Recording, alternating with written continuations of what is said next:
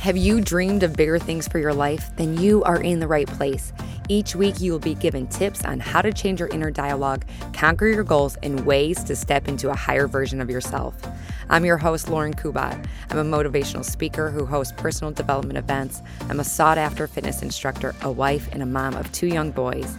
I'm obsessed with all things personal development, and I believe anyone can achieve the life they want. Let the Become Your Vision podcast be the inspiration you need to step into greater things. Now, let's go. Hey guys, welcome to the show. Thanks for tuning in today. I am in my car recording in my son's school parking lot, and I wanted to record this for you before I picked him up. So, today I wanted to talk to you about social anxiety. It's something that I haven't talked about in a while. And the reason why I thought it's really important to talk about this today is because about a week and a half ago, I watched the documentary on Netflix called How I'm Feeling Now. It's with Lewis Capaldi. He kind of reminds me of an Ed Sheeran. He um, has this accent, a really, really good singer. He's singing um, Someone You Loved, Bruises. I'm sure you've uh, heard his songs before. But he created this album like in 2019 and it blew up. I believe it was in the UK. And then kind of COVID happened and he was creating the second album. Well, through that, he felt a tremendous amount of pressure to live up to that expectation of something that he's already built and something that did so well. And he started having anxiety. Well, when he had anxiety, he started um, developing this twitch. And it's almost it's like so painful to watch. He actually there's a point in the documentary where he's on stage and he's like ah oh, and he has stopped and he was twitching. He's like my back my back. And you could see it's like painful to watch, but he was twitching so much that his back started to hurt. And then um, you find out later he like developed Tourette's. I don't know if that was anxiety induced. Um, I forget, but you really need to watch it. and when I was watching him, it brought me back to how I felt with social anxiety. So I developed social anxiety in middle school, uh, had it in high school, had it really bad um, in college. And it felt like basically like being under a spotlight light like everybody was watching you and judging you and i could see like some of the similarities when he was sharing his story like he was putting so much pressure on himself to be a certain way and I was putting so much pressure on myself to just, I don't know, be liked. And whether it's you that suffers with social anxiety, or a child, or a friend, or a parent, or a spouse, I think it's important to understand what it feels like and understand like you're not alone. Um, so, like I said, it basically feels like you're under a spotlight, everybody's watching you. Um, it's like this everyday nervousness of social interactions, whether that's going to the grocery store or, um, you know, going to work and having to talk to people or answering a phone call or going on Zoom or walking your dog and stumbling into your neighbor. Any social interaction can cause you worry or nervousness. Um, you think everybody is thinking about you. You often play these scenarios in your head, like post. Um, post interaction like oh my gosh i was so stupid for doing that or i was so stupid for saying that or gosh what a loser or you start to create things in your head before it happens like oh i have to talk to so and so today what if I say this or what if I do that or what if I make an idiot out of myself? Excuse me. And you're like, you're beating yourself up for acting a certain way. You're worried about events and getting nervous, like I said before it happens. Um, you are worried that somebody will notice your nervousness. And it's like this worry of being like, mine was always like, I don't want people to think I'm weird. I don't want people to think I'm weird or dislike me. Um, and where it comes from, where that social anxiety comes from, and it's not like I think it's normal to get nervous, like whether you're, you're going on a date or you are going into a new setting or meeting a new person or applying for a job. Those are all normal situations to have some nerves around. But when you're constantly worried, like when you wake up about who you'll be talking to today for whatever reason, taking a phone call, whatever, and it starts to invade your overall happiness and well being. I've created something called Moosely. It is cereal. It's high in fiber, high in protein. I have one that is 20 grams of protein. It's a chocolate protein crunch. It is super easy. All you have to do is add milk. You can add a little bit of fruit if you want. You need a bowl and a spoon. Actually, you don't even need a bowl if you're driving. Pour some milk into the bag before you leave and bring a spoon, and you can actually eat while on the road. It is super convenient. I love to have Moosely in the evening if I'm craving something sweet after lunch, if I want a little something sweet. Uh, I like to have it post workout because it keeps me full for a long time. It's very versatile. You can add it to yogurt, you can put it in a smoothie. If you are interested in getting yours, all you have to do is head to mymoosely.com. It's M Y M O O S E L Y.com. That's mymoosely.com, and I will leave that information in the show notes. So, social anxiety can come from many different things.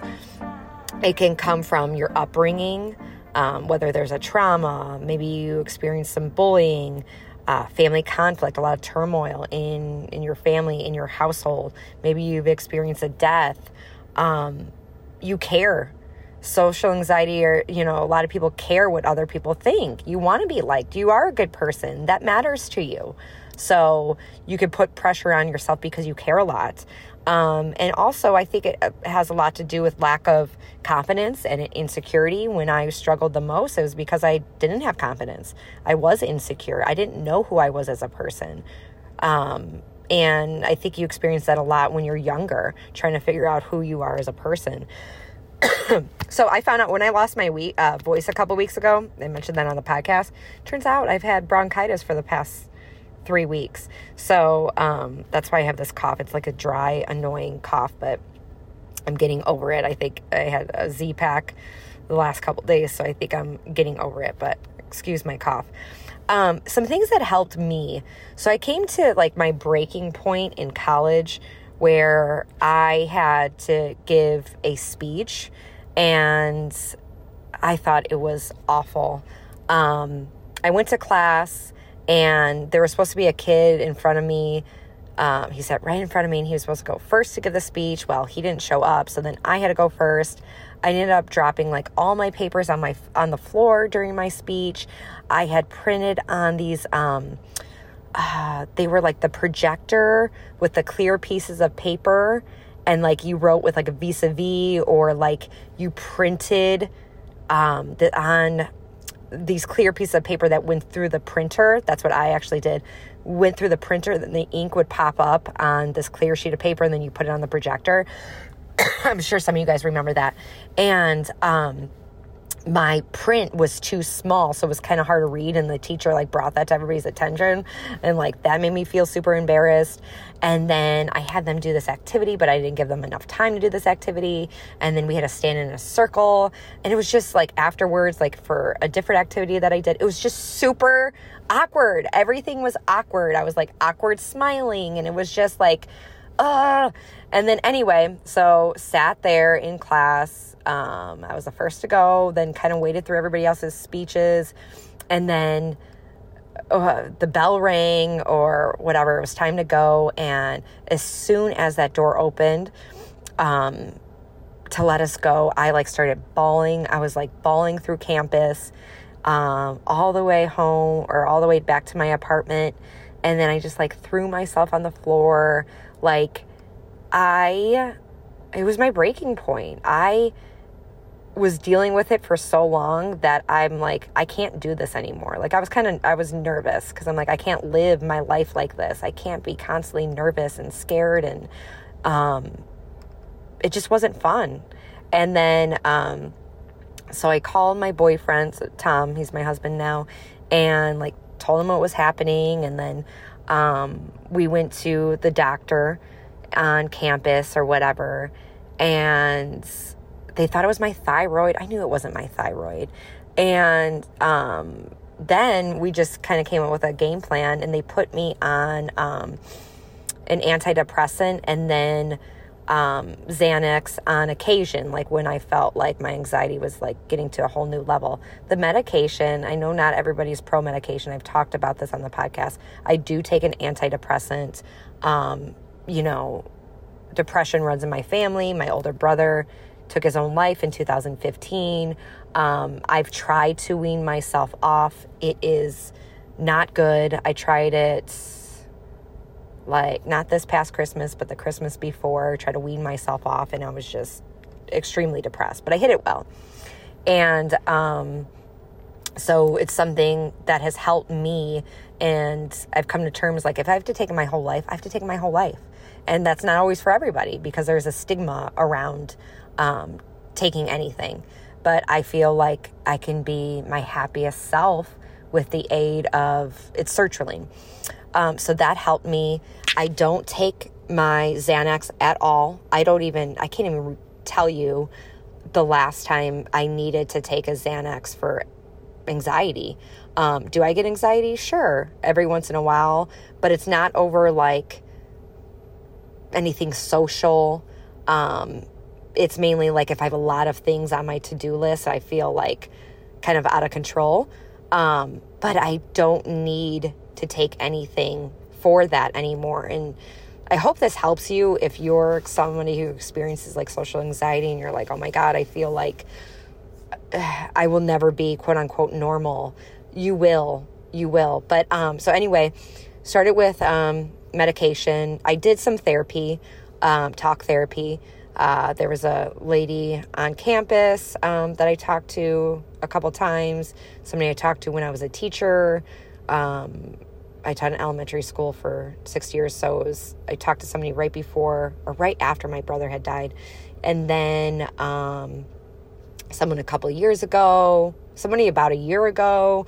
I haven't. It's not something I stayed consistent with, um, but the things that helped me, I'll think I'll tell you the things that trigger uh, anxiety and definitely made my social anxiety worse was alcohol. Uh, going to social gatherings you want to take the edge off. So I would, you know, have too many cocktails, um, especially in college, because I felt better. I felt like just I could just be me without having this nervousness. So at the time, I felt good. But then when I would wake up, my anxiety would be heightened and it would make the situation so much worse. And I know if some people have experienced it if they take, like, I know some people get like that if they smoke weed or um, take any other type of drugs. Um, so you got to be careful with that. Lack of sleep. If you're not getting enough sleep, your anxiety is going to be heightened 100%. Um, and you're not able to deal with things. Um, I feel like with a sound mind, if you're not getting enough sleep, um, caffeine definitely a trigger. If you're drinking too much caffeine, you are going to be triggered. Um, I could do that. Sometimes I over caffeinate myself and I'm like, oh my God, a spaz. Um, and then I'll get anxiety out of nowhere. So pay attention to caffeine. Um, not getting the proper nutrition. Maybe you're eating a lot of processed foods, a lot of just like junk. Uh, I feel like that contributes to a lot of sugar, contributes to anxiety. Um, exercise has helped me. It does. It it it just does. um, so if you're not exercising, I definitely encourage you to like go for a walk. Even if you're like you're having a bad day and you go for a walk in the evening, I it cures you. I feel not necessarily cures you, but it uh, just helps the situation. You can look at things with a clear mind and just being out in nature that helps. And I know it's not always easy if you're somewhere cold or if it's raining, but um, going for a walk definitely helps. Um, journaling has helped on occasion. I go in and out of journaling just like I go in and out of um, meditation. Like I good with it for a really long time and then I fall out of it. Well, meditation and journaling I've, I've fallen out of. Um, but those things have helped me in the past. So I just, uh, maybe it's not social anxiety for you. Maybe it's just a lot of stress and you feel like very overwhelmed. I just want you to know that you're not alone. Um, and I think it's really encouraging to watch that documentary with Lewis Capaldi, How Am I Feeling Now, on Netflix. Let me know what you think. If this episode helped you in any way, excuse me, or if you think it could help a friend or a child um, or a spouse or whoever. I know when I was going through like just my really bad times um, in college, I remember opening up to my sister, older sister, and she thought I was, she's like, Are you high? She, because she never experienced that, so she didn't know how to handle that. And it's hard to explain to somebody how the social anxiety feels when you've never experienced it. Um, and then my husband, for the longest time, had never experienced anxiety. Now he gets it every now and again. But trying to explain to him what it feels like, it's like, you can't. They don't if you've never experienced it it's hard for you to understand. So if you've never experienced it yourself but you have somebody in your life that has hopefully this open your eyes to that. Um, but hope this helps you. Feel free to reach out um, because there is an answer for you you don't need to feel alone there is a light i thought i would never be able to get in front of people and talk i've you know hosted events i do this podcast i teach um, group fitness three days a week. Um, and I would have never thought I was able to do any of this because of where I was. So it's possible for you. All right, you guys, I hope you have a great day. And remember, you got this. Thank you so much for tuning in today. If you love this episode, make sure you are subscribed so you know when more episodes come available. My goal is to inspire others to become their vision, and one way to get the word out is with reviews. I would really appreciate it if you left an honest review on iTunes, and it would mean so much to me. Thanks again, and remember to go after the life you want. Bye, guys.